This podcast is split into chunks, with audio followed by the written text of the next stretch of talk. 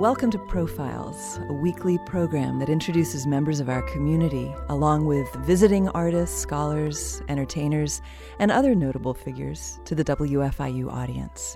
I'm Yael Ksander, and our guest today is Osamu James Nakagawa, the internationally exhibiting photographer and professor at Indiana University Bloomington.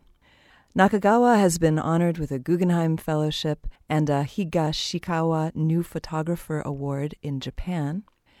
Nakagawa's photographs belong to the collections of the Metropolitan Museum of Art in New York, the Tokyo Metropolitan Museum of Photography, the George Eastman House, and many other museums and private collections. Welcome, James. Hi. Your your medium of choice, photography, often suffers a fate that other mediums do not. That is, that even in 2016, a photograph is taken literally as a representation of something out there, something mm-hmm. that's observed. But you use photography in a different way. Sometimes you stage scenes, more often you manipulate images or combine them.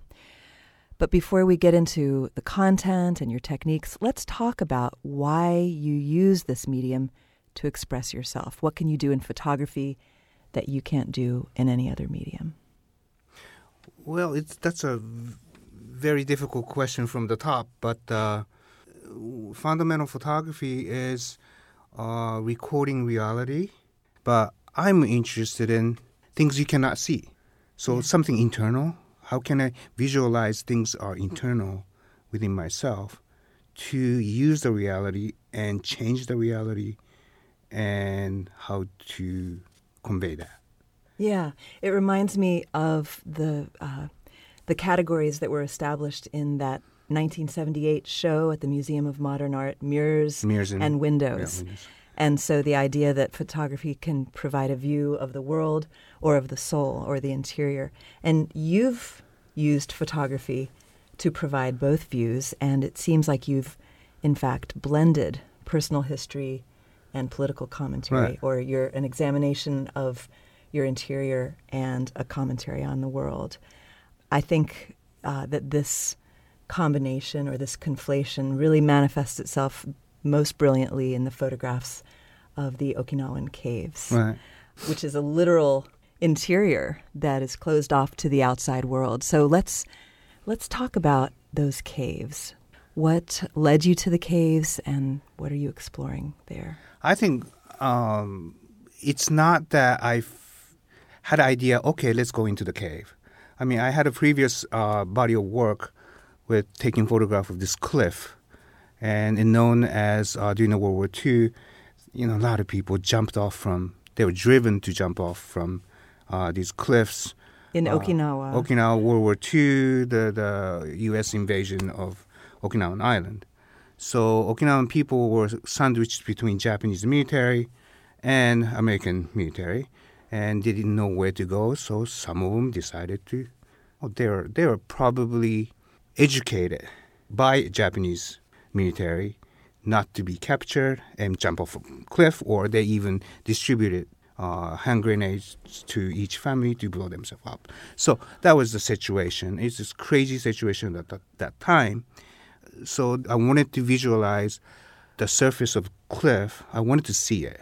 So I, I found a way to go down and took photograph of this cliff to see the residue of violence. And it was. I saw it. Because certain things, if you look at it closely, obviously there's a bomb mark on these coral limestone. And when you look at it closely, it looks like a faces and I think it's, it's, it's a landscape can be witness to the history. So I wanted to try to depict that. And in those cliff or banta photographs, you were obviously exploring a, a very tragic chapter in Japanese, Okinawan, and American history. Mm-hmm.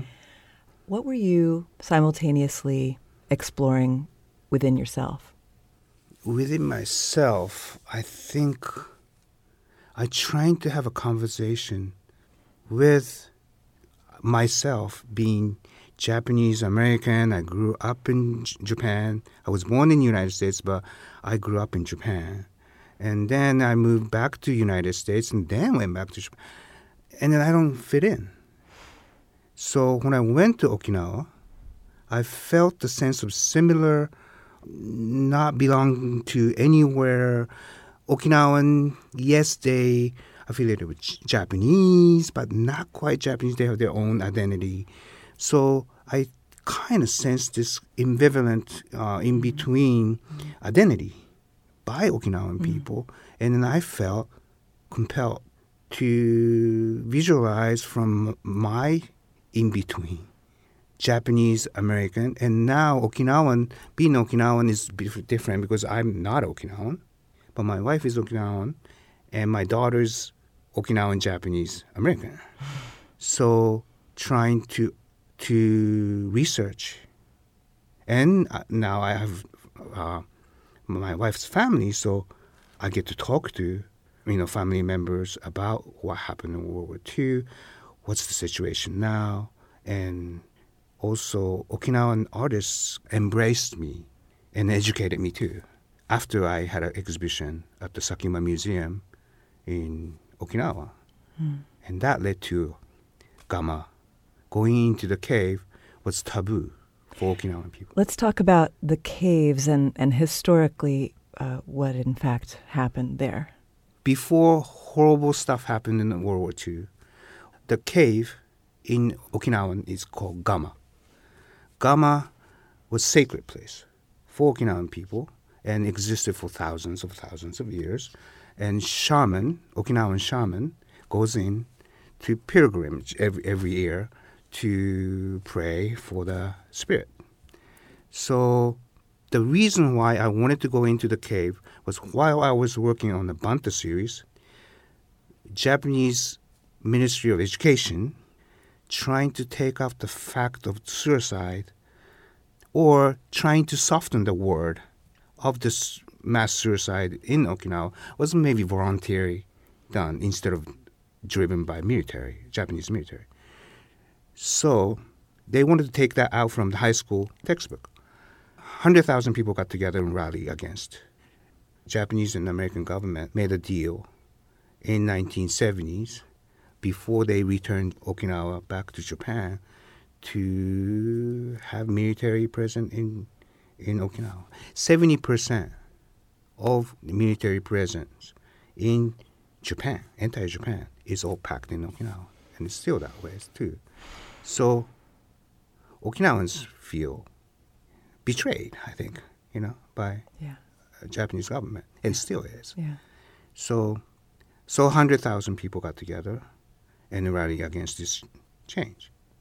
So I was working on the Banta when that happened. So my realization is maybe I, when I finish this, I really need to go into the cave and see all the site of the mass suicide in a cave. So in the caves, they had not only been very sacred spaces for many thousands of years, but then during the War. occupation, during the Battle of Okinawa, people became, hid. became yeah, yeah, Yeah. hidden. I mean, civilians were already evacuated into the cave, and they were living there, and it was 90 days of battle, right? And they went in to evacuate, but then military, Japanese military came in and they kicked them out. But meanwhile, U.S. is bombing these islands, and Ernie Pyle made a comment about you know the typhoon of steel. Know, so it was crazy. So they didn't know where to go. But during the uh, this time, military Japanese uh, army con- convinced these people in in the cave to commit suicide too, with hand grenade or it's it's horrible entire family. I mean, village got wiped out too. You know, you know. So it, was became crazy, crazy dark place. literally and figuratively. Yeah. And then um, after that terrible chapter, were the caves closed off in, after after the battle was over and so many people had suicided in the caves? No, it was it was it was open. I mean, some of them it's very hard to find. It's in in in the jungle, and small opening. But when you go in, it opens up. But uh, And they're accessible normally or no? Some of them they are open up for peace education.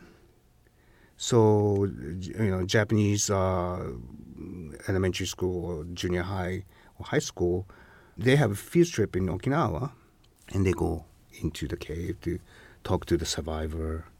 So they they've been doing that to educate mm-hmm. young people. Mm-hmm. In many what of happened? the caves that you photographed, we can still see bones. Mm, some of them, yes. Pieces of pottery. Yeah, as um, you can see on my. Those things all remained there for how many? Seventy Seven years? years. I think most of them cleaned up uh, because when I see the photograph from the right after the World War II, you see skulls everywhere, like mounts of bones and. But uh, now mostly cleaned up. But yeah, when I went into this these caves, I found some bones. And then it, interesting about taking photograph in the total darkness, you find out bones later when I'm working on the file. Right. You know, digital file. So talk about the process of process. illuminating the caves and how you managed okay. to get an image in a dark place. Well, my methodology clearly changed from taking photograph of the tall uh, cliff. Uh, cliff was different way to stitch the image to make hyper hyper real detail photograph. So, in other words, you are showing us views of the world that number one you can't see with the naked eye right. number two that maybe don't exist actually so for example the cliffs yeah. are composite composite before iphone start stitching you can make now you know everybody does uh, panorama stitching but that was 2005 i started it not many people were doing it. Yeah. And then also this is a vertical stitching. So and then also after stitch, I uh, correct the perspective. So that gives you. It seems though my photograph were taken from the midair because of the manipulation of I think perspective will mm-hmm. give this vertigo to you feel like you can fall down into the ocean or. And then how about when you got into the caves? Caves are totally different. How does that work? Because there's no point for me to stitch things you cannot see. It's different place, similar content. People die in these places. So content is similar, but place is different, and then I have to think about different ways to visualize it and going into the dark place and take photograph it's totally against photography because photography you need light so it's more like going into the dark room, chemical darkroom and print photograph that analogy really comes forth in for example this one photograph of a cave that is so dark and the only thing we see is a very small opening or aperture. Mm. And yeah. it makes me think of the cave as a camera, yeah. the the camera itself. Yeah. Did you often think about that analogy? I thought about yeah. yeah. I, I, I thought about working in a huge cave, walking around with lighting all the surfaces from different direction to create the light that cannot be, I think, constructed by putting the light on the fixed position. Yeah, so you didn't just set up a light. No, I moved around. You had a sort of a strobe or a, a handheld flashlight. A flashlight. Strong flashlight, yeah. Okay. A strong flashlight and then you would you open the shutter. It's very analog way of making photograph. It's a long time exposure, long exposure. So first I set my camera and bulb. So shutter speed is when I push the shutter, opens, and leave it there. So entire time shutter is wide open, and then I start painting with light, and then walk around entire cave. While the shutter is open, so you are I'm the sort of source. exposing the film yes. and and lighting Yeah. the cave simultaneously. But the thing is, yes, technically yes, Mm.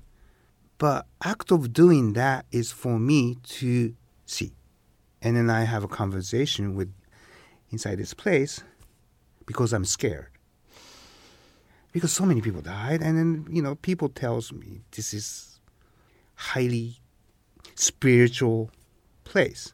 I mean, Gama functioned as sacred place as well as cemetery for the ancestors. And, you know, the shaman goes in and then, you know, have the pilgrimage too. So it's a, it's a sacred place. Mm-hmm.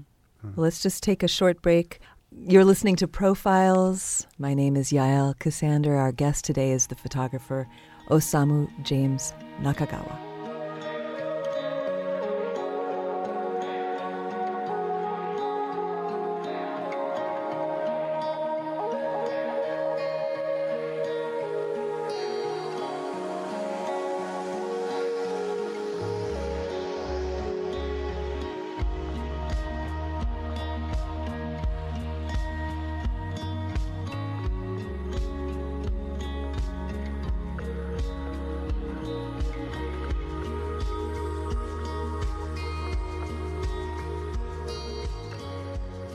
Let's get everyone up to speed about your own biography. You showed me a really interesting image that you made when you were four years old in Japan, reflecting on the American American part of your of your life. So, could you describe what we're looking at? Well, this is the, uh, the drawing or crayon, done with, I think, crayon, but the portrait of American Indian With a very elaborate headdress with headdress. feathers Yeah, feathers. and some other uh, regalia. Yeah. And what did you write there? What do those words? That's say? my name, Osamu. Oh, okay. right? And then my mother wrote, because I think I said this is Indians, the head of the Indian Chief. chief. What was your acquaintance as a four year old with American Indians? How did you know about American Indians in the 1960s in uh, Well, Japan? I, I- I think because part of it is I was born in New York, and I went back to Japan when I was seven months old. But my brother was five years old already. So this is the another photograph my uncle took. The moment I came back from New York, my mother and all the people greeting is those are our family members, never seen us before yet. So they all came to see us at the airport. And my brother never seen this many probably Japanese people, so they, he's kind of kind of stunned. Because he also had been born in the States. Right, right. Your And then- father had been, uh, what was his line of work? He was a businessman, Japanese businessman. So this is the moment I came back. So with coming back, my brother had all the toys from the United States. Of course, GI Joes, you know those plastic Indian toys. Yeah. We still have that, right? We had all the different toys that our neighbor, Japanese Tokyo neighbors, kids, they used to come to our house and play with all that stuff that we didn't have at that time in Japan. Now culture changed, and the American kids are playing with Pokemon and manga and all that recently. But at that time, we perceived as I think for the neighbor, neighbor we were kind of strange family. Strange, but maybe cool also because you had that Cool, connection. Yeah, yeah, yeah, Yeah. yeah. Well, it was um, it was only ten years after that drawing that you returned to the U.S. when you were fourteen, right? yeah. 14, and 15. and so you went just with your dad at first. right. So what was that like? Ah, that was again culture shock one more time because my brother kind of remembered. Five years old, went to Disneyland before I came back to Japan. He remembers. I don't remember anything because I was just a, I was on the stroller in uh, Disneyland. So I felt that I need to go to the place that I was I was born, and I had uh, American passport too. You know, I was a baby, but so part of it is I really wanted to see. Again, I wanted to see. Because you you did somehow feel like that was part of your Right. identity, your history, your but there's no memory except photograph. And it's go, oh, see, you were there. Uh, right. Uh, so it sounds like photographs uh, for you at that point played a role that was almost like a surrogate memory, really. Kinda. And you you use yeah. those family photographs and home movies in your work in right. a composite way. So, can we describe this one? Well, this is a photograph that I think uh, my Nakagawa family album. Uh, I I inherited. I don't know how many, like five or six old family album from my father before he died, and I didn't know what to do with it. And then I don't have any memory, of course, and I I never met these people, but somehow you're connected. I was fascinated that the image you see and the people you see in the photograph from different time, and you don't know them who they are, but somehow you are connected to these mm-hmm. people. So and so, how did you manipulate the old photograph? Oh, this this one I integrated the eight millimeter film that my father took. Actually, this one is uh, Disneyland. So this one, my father, my mother, I'm on a stroller, and my brother's here too in, with Mickey Mouse. So I'm trying to traverse time from the past and present because I'm making this, representing this one more time through me of different generation of time. Right. And so in the center, the central image is one of maybe your grandparents' generation. I think he's going to the war. I see. And we have several ladies in traditional kimono. Right. And then, sort of scattered around, are these images of your family at Disneyland Disney. in kind of a pastel color. Uh-huh. Disney is sort of pastel. so this comes from your series. Is it called Ma? Ma. Ma, which means in between. In between. temporal as well as spatial in between. Mm-hmm. Yeah, betweenness. So. Well, let's just take a short break. You're listening to Profiles. I'm Yael Ksander. Our guest today is the photographer Osamu James Nakagawa. Thanks for listening.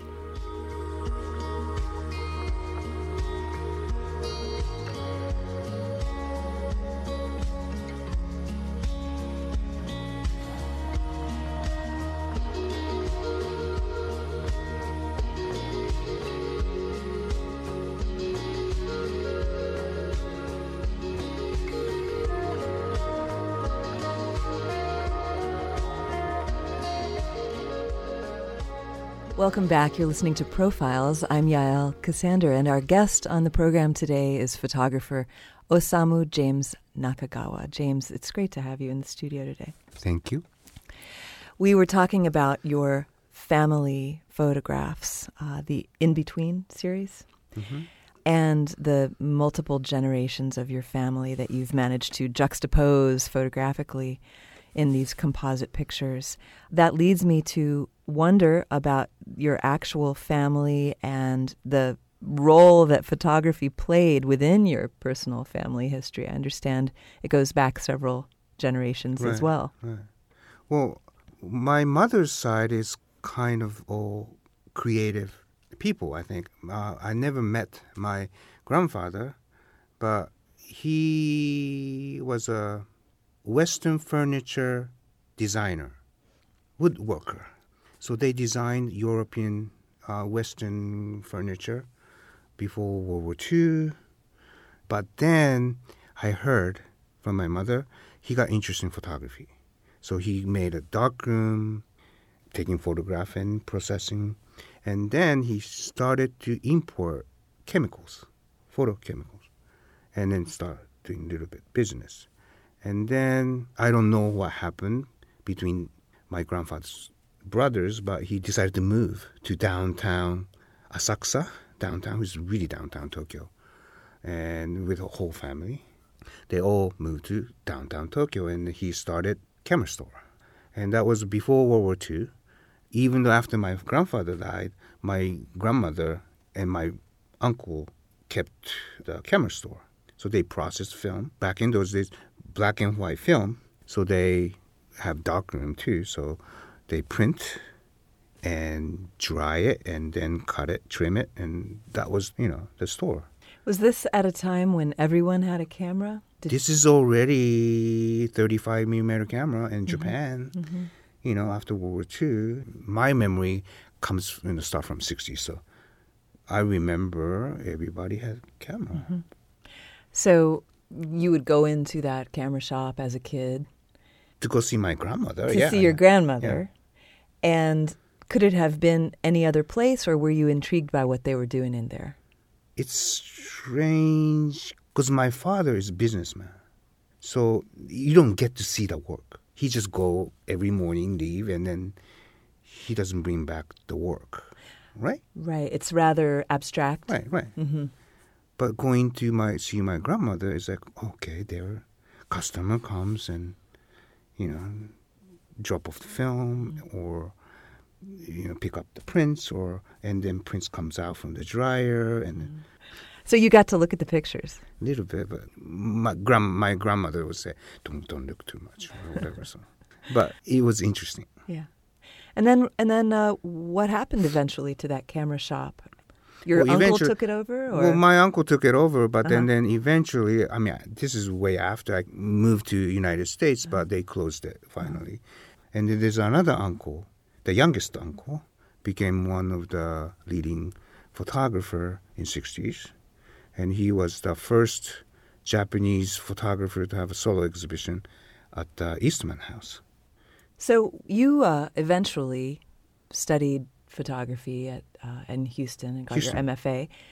Do you attribute your interest in photography to those early days in the camera shop, or how did that happen? Did you were you exploring other art forms I as well? I didn't know taking photographs was, was art Eh, because people bring the film and then it's a family memory.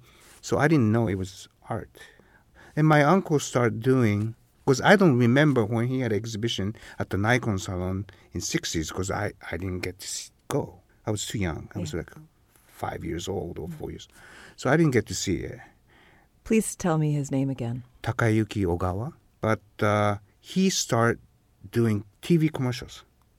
He has extensive photograph of Orson Welles and uh, Yul Brynner, Muhammad Ali, Wow. because Japanese that, that was the beginning of creative Japanese TV commercials, and he was right in it. He was doing fine arts photography too, but you know he became known more in commercial portrait and also cinema photography. So he developed a big name for himself. Mm-hmm. Is that when you started to understand that photography wasn't just the family business or a right. way of recording family memories? It was. Well, it was cool. I mean, he was hippie, and uh, So he was your role model, a little bit. in a way, yeah, yeah. And so, did you start exploring photography as an art form when you were in high school in Houston, or Not in high school. High school, I was drawing. Photography came later for me. I loved drawing, so I did drawings. My mother was a painter. She did still lifes and nude and all, you know, maybe Sunday painter, but a little bit more than that, you know. Yeah.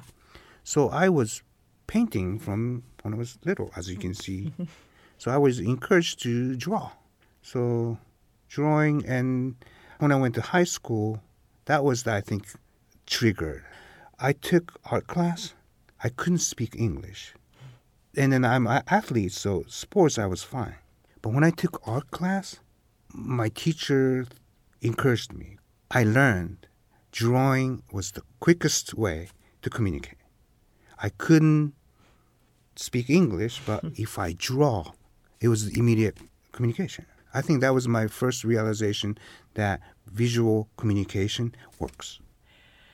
I was doing sculpture, I was doing drawings and a little bit of paintings, and then I started taking photographs. Mm-hmm. But mechanic of it, shutter speed, I didn't have to think about it because I knew how to do it. But I didn't know in theory, f stop. If you open, it's gonna be out of focus. I kind of knew, but not in technical way. It just came intuitive for me. If I do the slow shutter, it's gonna get it's gonna get blur. Mm-hmm. That will create some kind of mood. Those kind of stuff that I think I intuitively inherited and kind of knew. Almost like a language that you had from birth. No, no, no. That's a little bit too romantic. However, I think I'm exposed to looking at my uncle's stuff because I've seen the Sapporo Olympic poster that my uncle did. This blue ice and took photograph from above. This skater doing a circle and wearing a purple dress against this blue ice with all the gestural mark on it, hmm. and it's totally blur turning, mm-hmm. but it's with 1970 Olympic logo with this this is it was stunning, stunning. So c- those kind of stuff that I mm-hmm. I think I was exposed to it. So from the beginning, I was experimenting with what can you do with camera, Yeah. not in not just a recording Right. way. Right. And then you also had the example of your uncle as a fine arts photographer.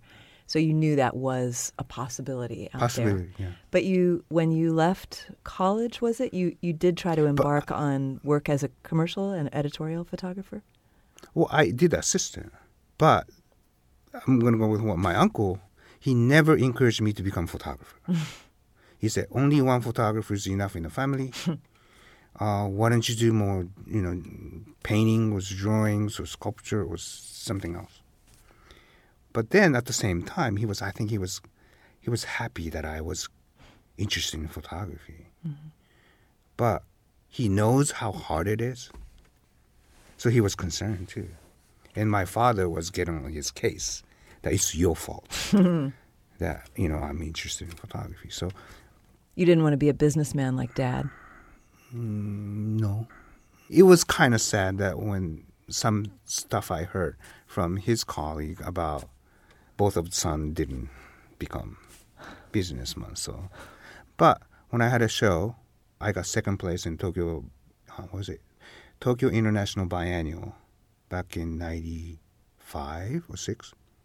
He he came, and he he congratulated me, and he was you know he he was so happy, and even my my uncle was happy too. But he, I got invited back to Tokyo, and uh, to show my driving theater work in major way. So that that was that was kind of payback.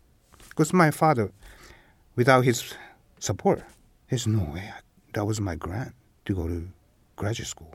Why don't we talk about that series, the Drive In and Billboard series?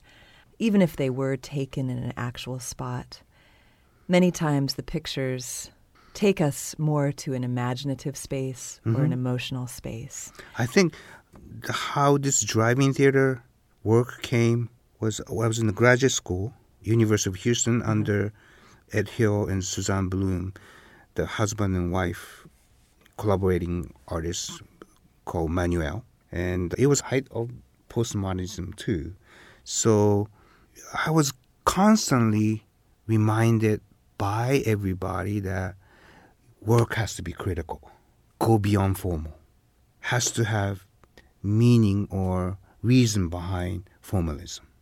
How did that result in these images, which um, show kind of classic American landscapes with huge screens on the horizon that are yeah, either drive, driving theater are and billboard. billboards or drive-in theaters. Number one, are they in fact observed scenes, or are they manipulated? It's manipulated. I was fortunate to go to University of Houston and learn under Ann Hill and Suzanne Bloom because they were exploring this uh, digital image making. Digital image making was new at that time. 1992, Photoshop 1. Well, oh yeah. And what about digital cameras? No, No, not yet. not yet. That wasn't until maybe 97 or Mm, 8, something, yeah. something like that. Yeah.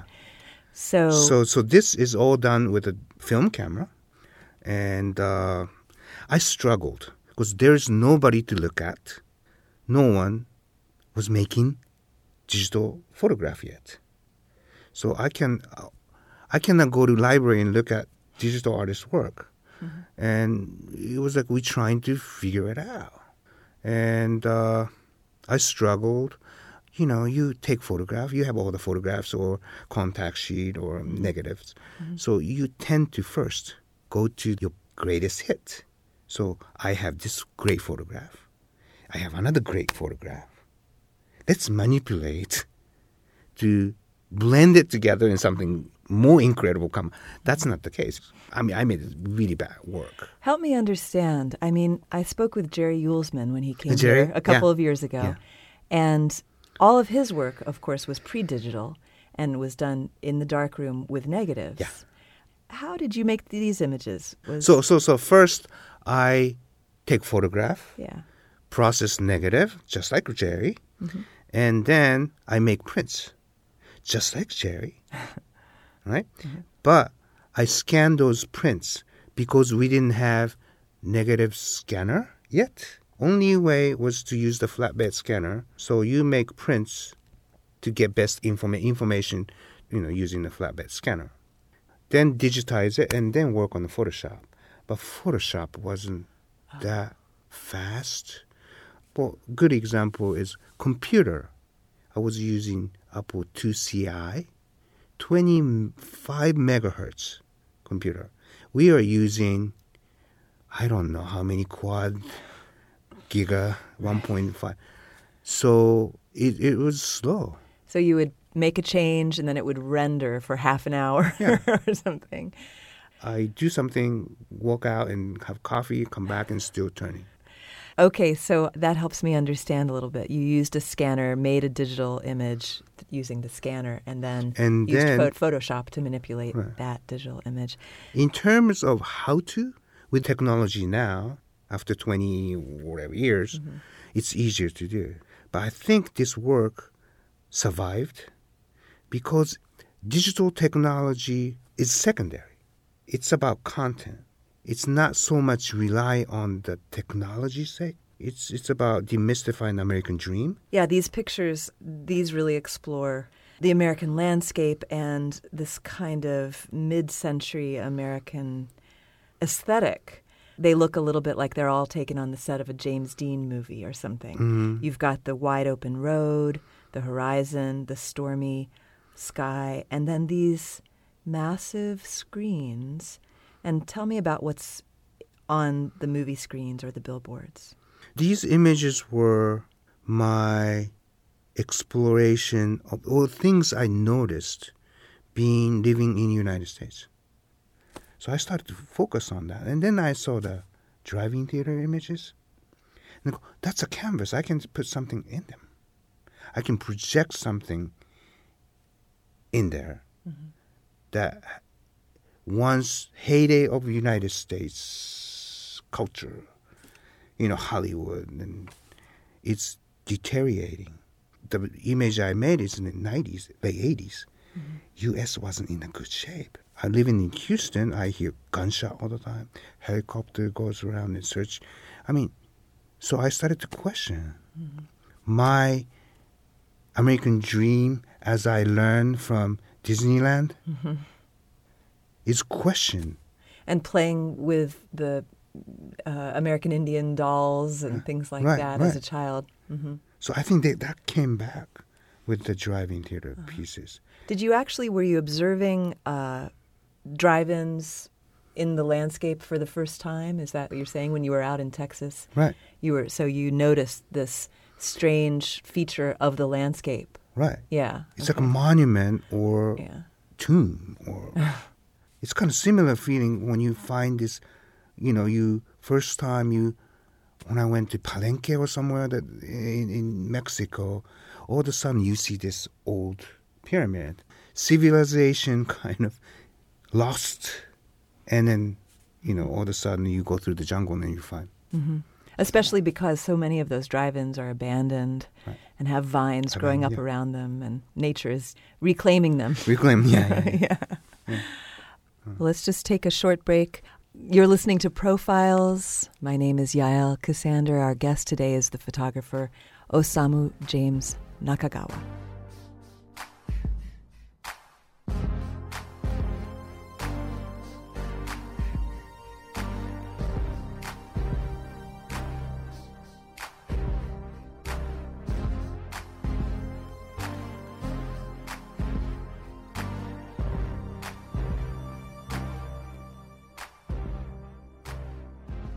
Let's let's talk about the most recent series that you're doing.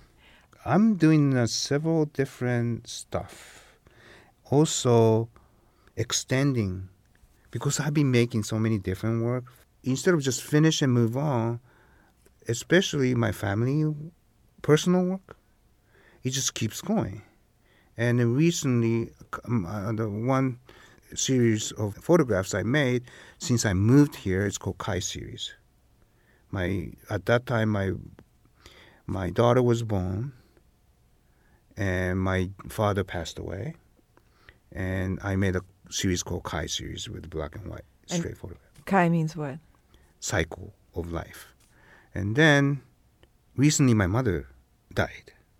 We placed her in assistant care place in Tokyo, but I had a Guggenheim, so I could, you know, I had a chance to go back to Japan a lot in Okinawa and had exhibition and all that, so I could help her to situate herself into this new change.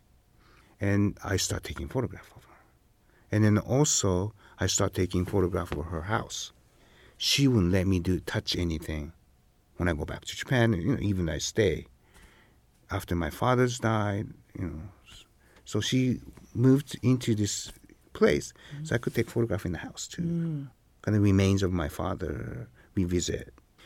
Plus, I took photograph of my mother's change. Her change? Well, physically getting Yeah. weaker, and then also, you know, mentally and dementia a little bit. You know, it's getting old. Many people would have a hard time documenting that process as a photographer. Did you have any emotional challenges there with that or any ethical challenges? Wondering, this is kind of sacred, I should let her age unobserved? I think it's I, I, I yeah I, I I understand what you're Yeah. saying, but uh, her father was an artist. My mother's youngest brother was photographer, and then I finally became photographer. So I talked to her. My mother saw the Kai series in Houston when I had an exhibition.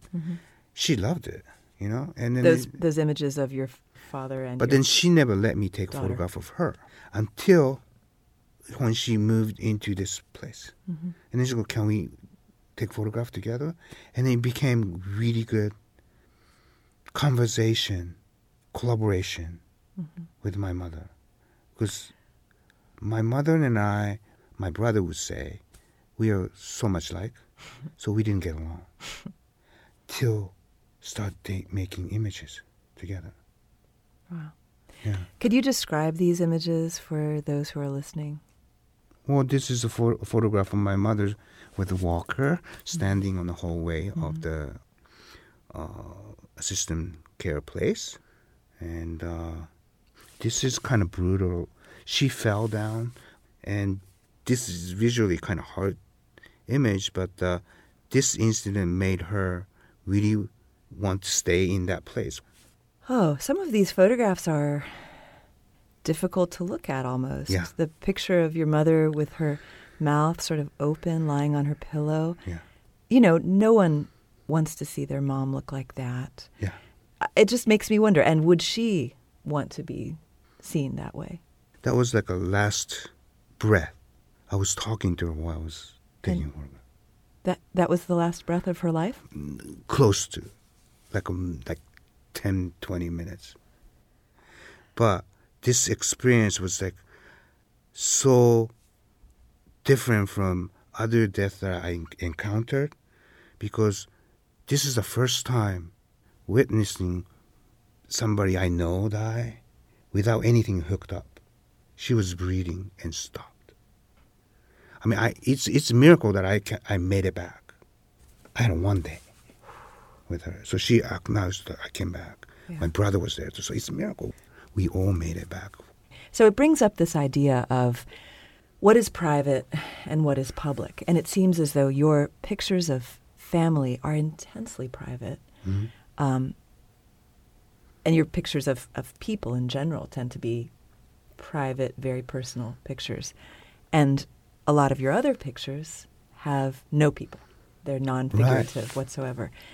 Do you think of this work, for example, these this series of your mom, or the Kai series? How do you think about these two major Two threads in your oeuvre?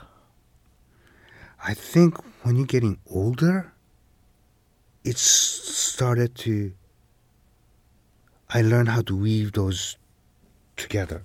Even issue oriented, I trying to get to the place that I, I personalize it.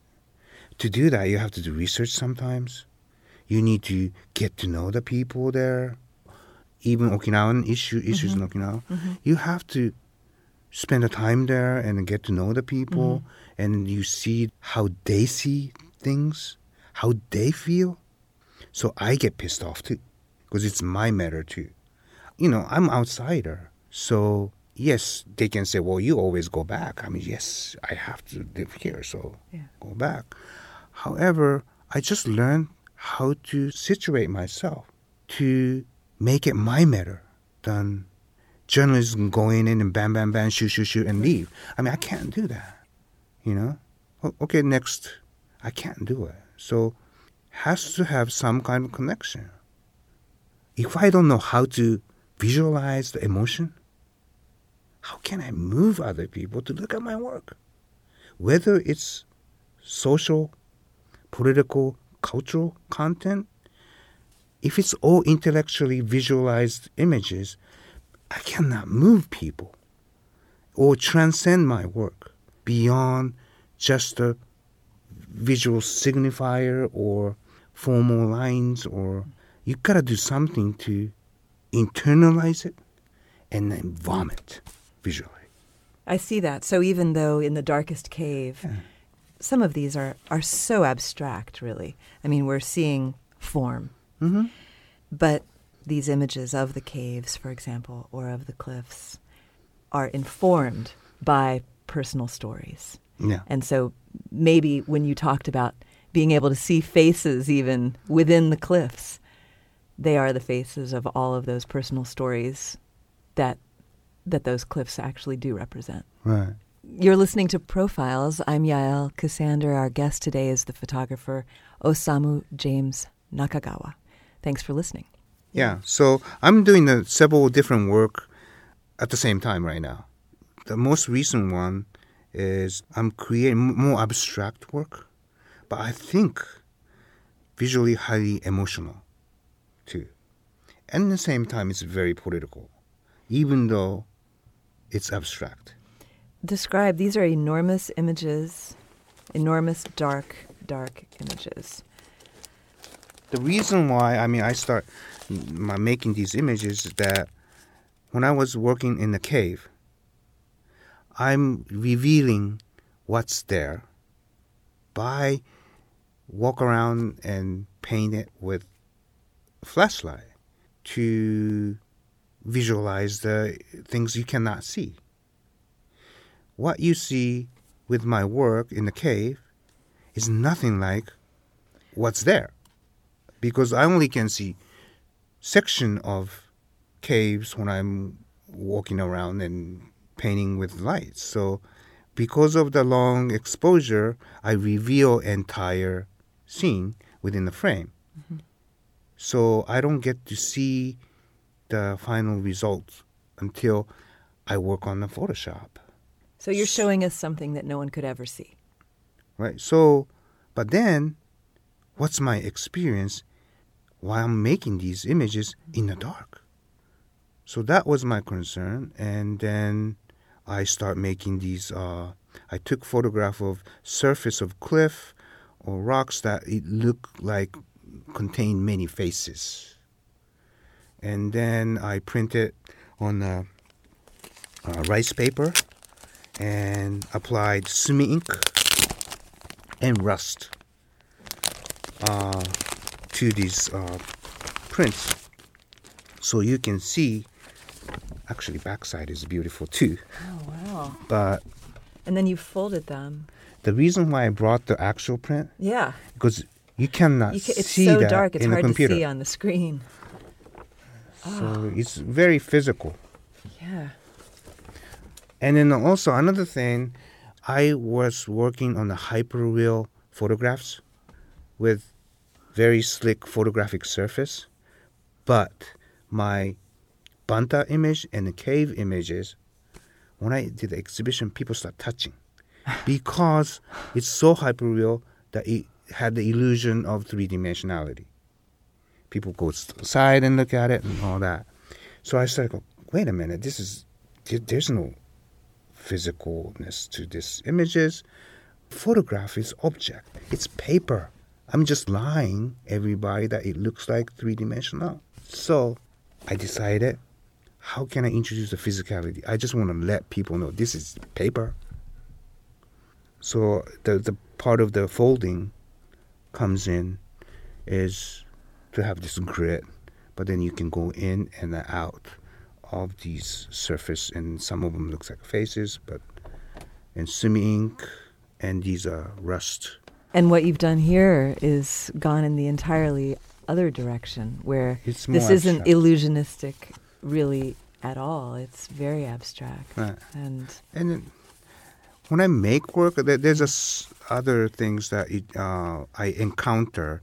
Richard Serra's drawing uh, exhibition I saw in Houston at the Menil Collection, it's just stunned me because it's all black. It's huge black paper looking drawing with uh, with uh, texture on it. So I spent a lot of time, and then I just wanted to make something that viewer will be immersed in darkness, like I felt in the dark. Uh, is it possible?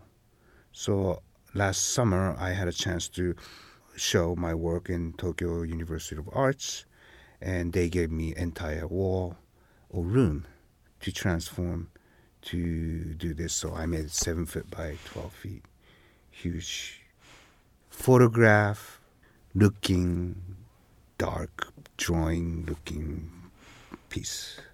in terms of this recent evolution, I can see your work going in the direction of either film or installation art, like Robert Irwin. It sounds to me like you want to make something all encompassing. Kind of more experiential. People can experience it. So yeah. And then meditative. People can meditate and have a conversation with what they see. And then also this work, I like the aspect that what you made is keep changing. Phot- photographs, it's not going to change. What you see is what you get. Like what you said, it's analytical, literal. Those will not change. Image in that those signify will not change once you depict. This different lighting changes your mood to go in. So it's more like a Rothko painting, or but that is interesting to me. The photograph can change, depends on the viewer, depends on the mood. Well, we're we're definitely uh, a long way from those images of the billboards. You've really evolved and are really thinking about photography in a very, very broad way. Broad, yeah. Yeah. And then it's time that we are in with the photography that it's broad. Uh, my dear friend Takashi Arai in Tokyo, he is doing a contemporary daguerreotype, but trying to visualize the, the radiation some somehow. And you yourself have been doing cyanotypes Right. and photograms, which are also a fairly old technique Yeah. that you're revisiting. Right. So, so this is another idea that I had about physicality. Uh, I was in the cave. You touch all the rocks, all that. But how can I transform that physicality into to visualize that? And then I start doing the rubbing of surface of the rock, and it didn't work.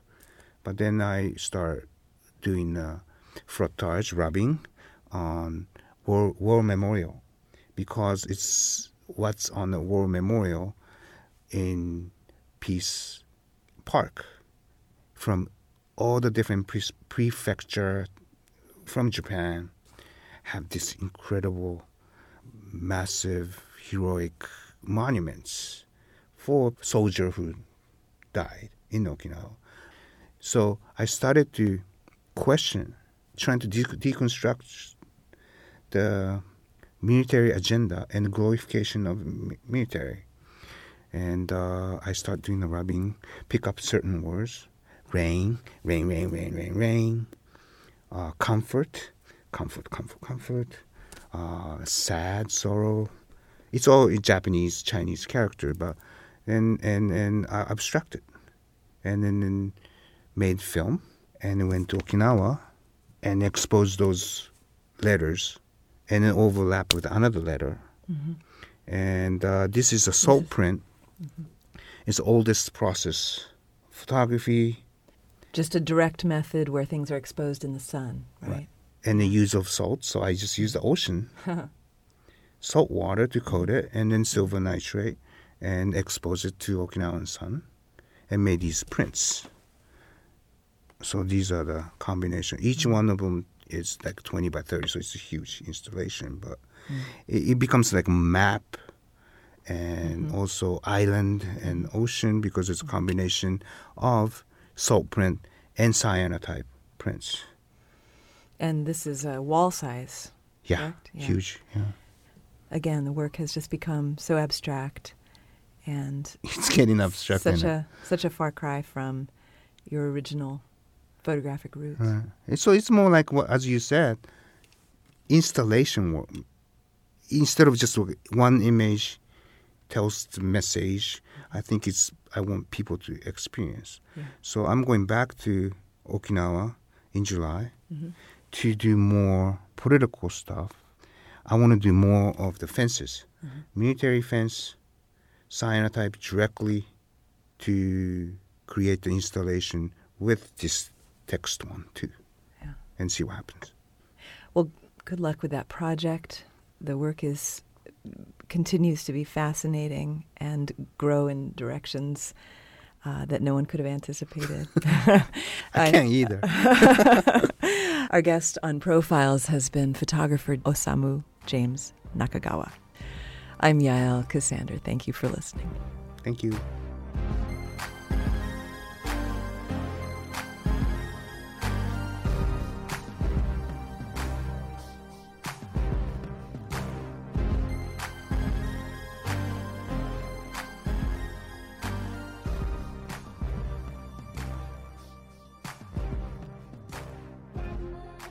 Copies of this or other programs can be obtained by calling 812 855 1357. Information about profiles, including archives of past shows, can be found at our website, wfiu.org. Profiles is a production of WFIU and comes from the studios of Indiana University. Josh Brewer is the producer. The studio engineer and radio audio director is Michael Paskash. Please join us again for the next edition of Profiles.